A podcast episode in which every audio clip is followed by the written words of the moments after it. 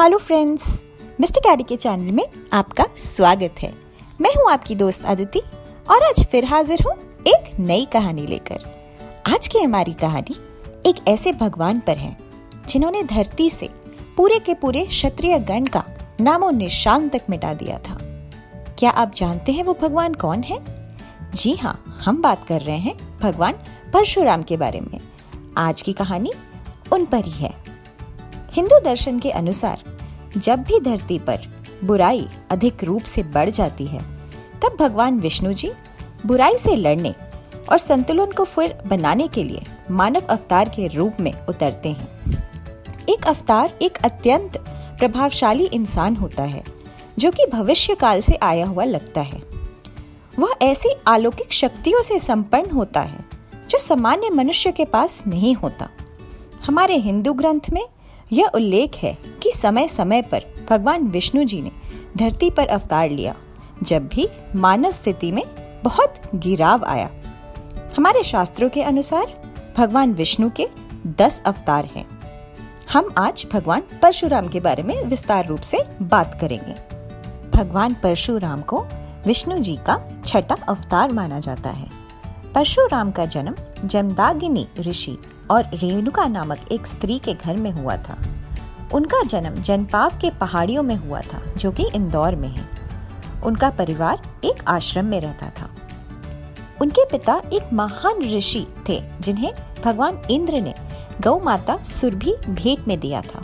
सुरभि एक अलौकिक गाय थी और मनुष्य के किसी भी इच्छा को पूरा कर सकती थी। एक दिन अर्जुन नामक एक क्रूर राजा को सुरभि के बारे में पता चल गया। एक दिन जब परशुराम घर में नहीं थे, राजा उनके घर में घुस गए और ज़बरदस्ती गाय को अपने साथ ले गए। जब परशुराम को इसके बारे में पता चला तो वह राजा से लड़ने गए और लड़ाई के दौरान उस राजा की हत्या कर दी। इस घटना ने पूरे योद्धागण, यानी कि क्षत्रिय गण को नाराज़ कर दिया और वे सभी परशुराम की मृत्यु चाहने लगे। ये कहानी उस समय की है, जब क्षत्रिय गण ने अपनी शक्तियों का दुरुपयोग करना शुरू कर दिया था, क्योंकि वे दुनिया पर शासन करना चाहते थे।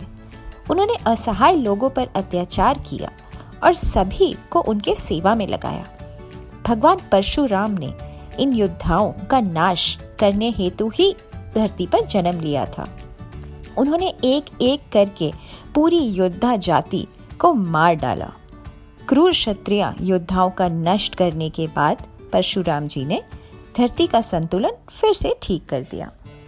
भगवान परशुराम का उल्लेख रामायण और महाभारत दोनों में किया गया है।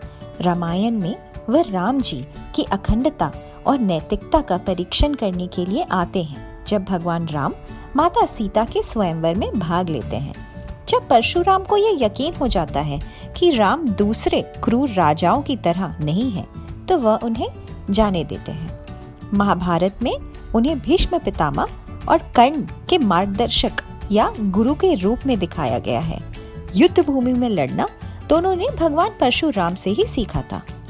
उन्हें चिरंजीवी देवताओं में से भी एक माना जाता है, जो कलयुग के अंत तक पृथ्वी पर रहेंगे और फिर से मानव जाति का कल्याण करेंगे।